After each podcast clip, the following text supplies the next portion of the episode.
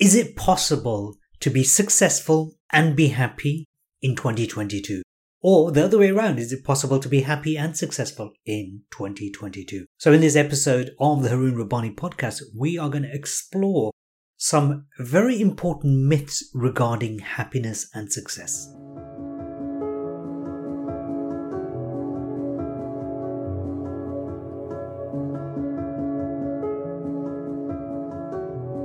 So, given that 91% of people who set New Year's resolutions fail by the end of the year, and that only 3% of people attain anything substantial over a period of time because they set very specific, massive goals, then what are the chances that you are going to be a success and what are the chances you're going to be happy? If you follow the traditional narrative, then truth is you're going to be miserable. You'll be happy every now and again, but generally you'll be miserable. So let's first of all start off with the definition of happiness and the definition of successful. Success is considered as something that you set an objective, an aim, a purpose, and you achieve it. That's success. So you could be successful at many things and at many sizes of success. It could be something minute or something very, very big. Happiness, on the other hand, is a feeling. And most people associate happiness with the hormone dopamine, when in reality, dopamine is more of a motivator. So a lot of people associate it with happiness, but actually, it's the motivator that gets you going so that you have this sense of happiness. So dopamine is more of a motivator. Serotonin, on the other hand, is something that's produced within your gut as well as your brain, and it's related to internal pleasure. So, happiness with your current situation. It's called contentment, and dopamine is more external related. Now, one of the big pioneers of modern day psychology is a psychologist scientist by the name of Abraham Maslow, and you've probably heard of Maslow's hierarchy of needs. His hierarchy of needs cover at the basic level physiological needs, so which is food, water, warmth, rest, your safety and security needs, the next level is about belongingness and your love needs, so intimate relationships, friends, and then esteem needs, and then self actualization, so you're achieving one's full potential, including creative activities. And actually, he added another bit in, which was later on, which is about your spiritual needs. And herein lies the problem. He published his Hierarchy of Needs paper in 1943, but actually, the work started long ago in 1930 when he was only 30. He went and spent time with the Siksika tribe in the Blackfoot Nations, which are the first Americans, the First Nation people. And when you look at what he discovered, actually, we in reality, you and I, most of society, are chasing the wrong things to achieve happiness, to achieve success. Maslow was researching how social hierarchies have a dominance of certain number of people over another lot of people. So if you look at capitalism, for example, democracies, you have prime ministers and presidents at the top and the elite at the top, and at the bottom you've got the workers, and this could be dominance over government. So that could be communism, it could be a dictator, it could be a king or a queen, it could be a fascism, basically a country run by corporate interests and they have dominance over the general public. In essence, that's what he was looking at. He found something totally different in the Blackfoot Nation. He found that 80 to 90% of the people of the nation had a high level self esteem, which was equivalent to only 5 to 10% in traditional society. I'm talking about American society. 5 to 10%, of course. Fast forwarding today, it'll be even less than that. So the vast majority of people, 8 out of 10, 9 out of 10 people, had high self esteem. Whereas in traditional society, it was about 5%. So 1 out of every 20 or 1 out of 10, 10%. And the question you gotta ask is why? Why are they so happy and they don't look wealthy, and yet with modern day technology and all the luxuries of modern day living, obviously we're talking 1930s now, why are people so miserable? Because in essence, 90 to 95% of people had low self worth, low self esteem. So he wanted to look at different aspects of society within the Blackfoot Nation And here's what he found the wealthiest people gave all their wealth away. They'd even have ceremonies where the ones who are at the, the wealthiest level, they'll bring together all their goods and possessions and give it away to all those who are in need. He found that somebody who was a lawbreaker, who broke the rules and norms, they weren't locked into prison, they weren't kicked out of their tribe, they were treated with high regard and they were expected not to behave in the way that they originally behaved, breaking the law. And so the whole nation came together, the whole tribe came together to support that individual to change. The third thing was in child rearing. When they raised children, all children were treated the same. And in fact, a fourth element is this that if you're born in the Blackfoot Nation, you are considered self actualized at birth. That means you do not, which compares by the way, you do not need to prove your worthiness by getting qualifications and doing things and collecting stuff. Compare that to society today. A child goes to kindergarten and nursery. The first thing is he or she needs to learn how to mix with the other kids, which is fine. And then they go to uh, primary school and eventually high school. And throughout, from primary school onwards, it's all about conformity, it's all about attaining results and passing through grades. And once they pass through school system, then it's to university and college. And when you're at work, again, there's a gradation system which totally goes against what the Blackfoot Nation were practicing. Why does this present problem? It presents a problem because modern day society is based on the Darwinian theory of survival of the fittest. That means that, say, out of every 10 people like you, the only person who will survive is the one who's the most successful. Which is interesting because that puts you on a back foot. That puts you in this place of if I can't prove myself, I will not be worthy of accolade, of recognition. Whereas in the Blackfoot Nation, from childhood, they were given the accolades, the recognition. And when it came to poverty, the Blackfoot Nation didn't have a word for poverty because nobody was left aside. Nobody was denigrated because they hadn't achieved. So everybody, including the wealthiest, well, for them, wealth was not in the possession. In terms of land, we do a lot of property investing in the UK and US, etc., and you get very wealthy doing that. Well, you are the land, you belong to the land, land belongs to you. Nobody can have a monopoly of a square foot, a square meter of land. It belongs to everybody. So, given the fact that you are self actualized, how do you progress in such a society? This is not a communist society or a Marxist society. So, once you've attained self actualization, which by the way, the fact that you're born, you're self actualized. The next stage for them is about community actualization. So they get their spiritual purpose, their happiness, their joy through service, through th- serving others, not just um, regarding food, but in all sorts of manner.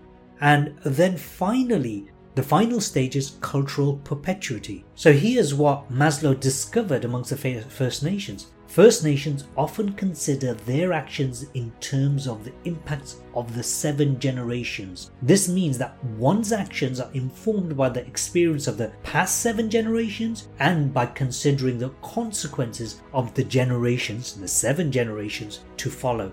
That is absolutely phenomenal. What it means is you are thinking of succession planning and your wisdom is brought from the past and you do this through storytelling, through guidance and mentorship. And so this is the basis of their happiness. It is not about the outer stuff, but it is about service. Now, I'm not saying that you and I in society shouldn't have stuff, but keeping in mind this stuff comes from Mother Earth and it goes back to Mother Earth. Do you really own the property that you live in? Because it's probably made out of bricks or wood and it goes back to Mother Earth. And if you've got a mortgage, guess what? The bank own it. And if a hurricane or a storm hits it, guess what? It goes back to Mother Earth. So we spend an entire lifetime trying to save up for a house to pay for the mortgage, and then finally, what are you left with? You're going to go to your grave with absolutely zero. So, when it comes to happiness, here's what I discovered. Most people are not happy because they are inauthentic to their true nature. They don't know who they are. They don't know what they stand for. And there's some great work done by people like Dr. John Demartini, who talks about, about the hierarchy of values. And that's something that I would strongly recommend you do, is to look into that. And one of my friends, her name is uh, Jo Medwell, she's also taken this to another level and she talks about the core driving values.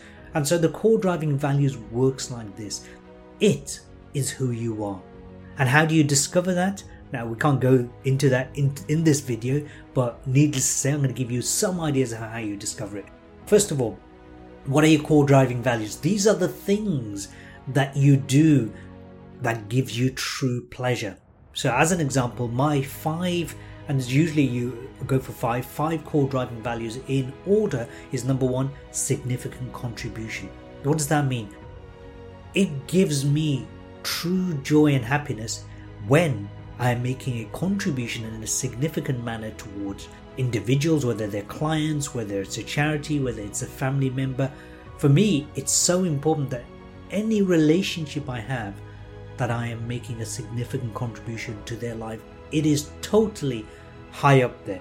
So, when it comes to, for example, if I was to look for a job, then I will say, does this value, the significant contribution, is this something I'm able to do in this job. So if it's a job which is an admin type of job behind the scenes and I'm just typing away or collating data, that won't work for me. On the other hand, when I used to sell medical equipment, I was, as far as I was concerned, I was helping save lives.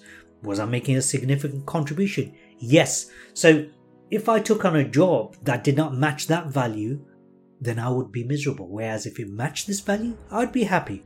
The next one can I be authentic in this role? Can I be myself? Can the people I'm working with, can you accept me for who I am as I am? Or do I need to change? Authenticity also applies across to private, personal relationships. Do you have to walk on eggshells, put on a mask, and pretend you're something you're not? When you do that, you are compromising your true health and happiness. My next value is freedom.